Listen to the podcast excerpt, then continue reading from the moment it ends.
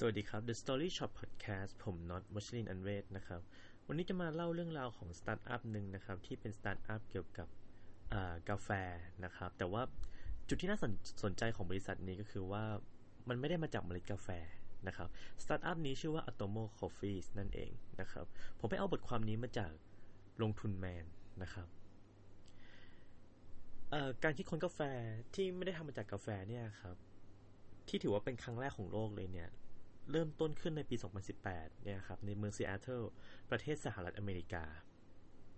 แล้วก็ไม่น่าเชื่อว่าต้นกำเนิดของบริษัทแห่งนี้เนี่ยครับ ก็อยู่ห่างจาก Starbucks สาขาแรกไปเพียงไม่กี่ช่วงถนนเท่านั้นเอง โดยมีนักวิทยาศาสตร์อาหาร และก็นักเคมีนะครับ ชื่อว่าคุณ Andy Kleitsch นะครับ ต้องขออภัยถ้าสะกดชื่อผิดนะครับผม แล้วก็คุณ Jarret Stopforth ได้ชวนกันค้นคว้าสิ่งที่ สามารถใช้ชงใช้ชงกาแฟให้เหมือนกาแฟจริง ๆ นะครับ แต่ว่าไม่ได้ใช้เมล็ดกาแฟ แล้วก็เพียงปีเดียวหลังจากนั้นเนี่ยครับพวกเขาก็ได้ก่อตั้งบริษัทสตาร์ทอัพด้านเทคโนโลยีอาหารขึ้นมานะครับ ชื่อว่า Atomo Coffee หรือ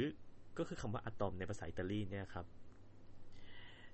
จุดเริ่มต้นของบริษัทแห่งนี้เนี่ยก็มาจากการที่ทั้งคู่เนี่ยครับเห็นว่าทิศทางของการบริโภคกาแฟเนี่ยครับส่วนทางกับปริมาณกาแฟที่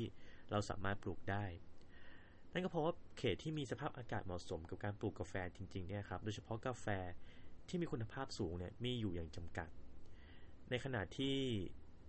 สถานการณ์โลกร้อนเนี่ยครับก็ได้ทำให้พื้นที่เหล่านั้นเนี่ยเหลือน้อยลงไปทุกที และมีแนวโน้มที่จะลดลงเหลือเพียงครึ่งเดียวของพื้นที่ในปัจจุบันนะครับ หากว่าปัญหาโลกร้อนเหล่านี้เนี่ยยังคงอยู่ แต่ด้วยปริมาณกาแฟที่คนทั่วโลกดื่มเนี่ยครับ ยังคงมีเพิ่มขึ้นอย่างต่อเนื่อง แสดงว่าถ้าการปลูกกาแฟเพิ่มขึ้นเนี่ยครับทางเลือกที่มีอยู่ก็คือต้องถางป่า ซึ่งแน่นอนว่าก็คงไม่ใช่แนวทางที่เหมาะสมนะ แล้วจากข้อมูลแนวโน้มเหล่านั้นเนี่ยนะครับ ผู้ก่อตั้ง Atomo Coffee เนี่ยก็เลยเริ่มคิดค้นที่จะใช้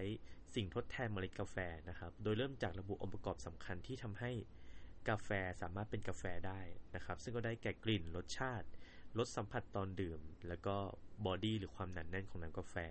นะครับ จากนั้นพวกเขาก็ชำแหละกาแฟครับเพื่อหาส่วนประกอบทางเคมีที่ทำให้เกิดองค์ประกอบเหล่านั้นขึ้นมา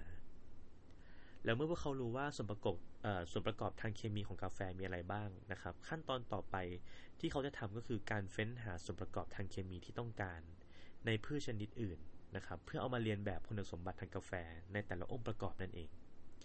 ซึ่ง Atomo Coffee เนี่ยจะเน้นหาวัตถุดิบจากส่วนของพืชนะครับ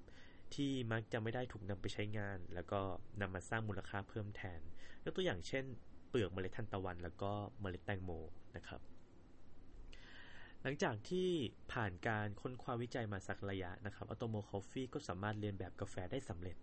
ซึ่งส่วนผสมของพืชเหล่านั้นเนี่ยครับก็สามารถนำไปคั่วบดแล้วก็ชงเป็นน้ำโดยให้ทั้งสีกลิ่นรสชาติแล้วก็รสสัมผัสเนี่ย เหมือนกับกาแฟนะครับ รวมทั้งยังมีคาเฟอีนอีกด้วยนะครับ หลังจากที่ทางบริษัท Atomo Coffee ก็ได้เริ่มได้ได้พัฒนา product นี้สำเร็จนะครับ ก็ได้เริ่มขาย product นี้ออกมา โดยเน้นไปที่ตลาดค้าปลีกที่มีทั้งช่องทางออนไลน์ แล้วก็ตามร้านค้าออฟไลน์ทั่วไปนะครับ เริ่มจากการขายในรูปแบบของกาแฟสกัดเย็นแบบกระป๋อง ไปจนถึงกาแฟแบบบดแล้วนะครับ ทั้งแบบที่ชงด้วยเครื่องเอสเปรสโซเองแล้วก็แบบชงมือนะครับ ต่อมาเนี่ยมันก็มีคำถามสำคัญต่อว่ารสชาติเหมือนกาแฟหรือเปล่านะครับ แล้วก็อร่อยจริงหรือเปล่านะครับ ซึ่งอันนี้ก็เป็นประเด็นหนึ่งที่สำคัญมากสำหรับคนกินกาแฟถูกไหมครับ ทางสำนักข่าว CNBC ก็ได้ทำการทดสอบให้คนทั่วไปชิมกาแฟสกัดเย็นนะครับ แบบที่ไม่ให้รู้ว่าแก้วไหนเป็นกาแฟจริง แล้วก็แก้วไหนเป็นกาแฟของ Atomo Coffee นะครับ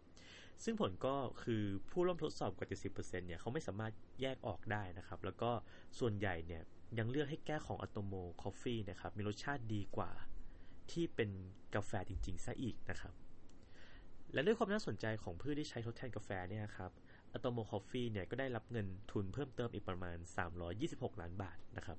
นำโดย Horizon Ventures ที่ลงทุนใน Impossible Foods นะครับแล้วก็ S2G Ventures ที่ลงทุนใน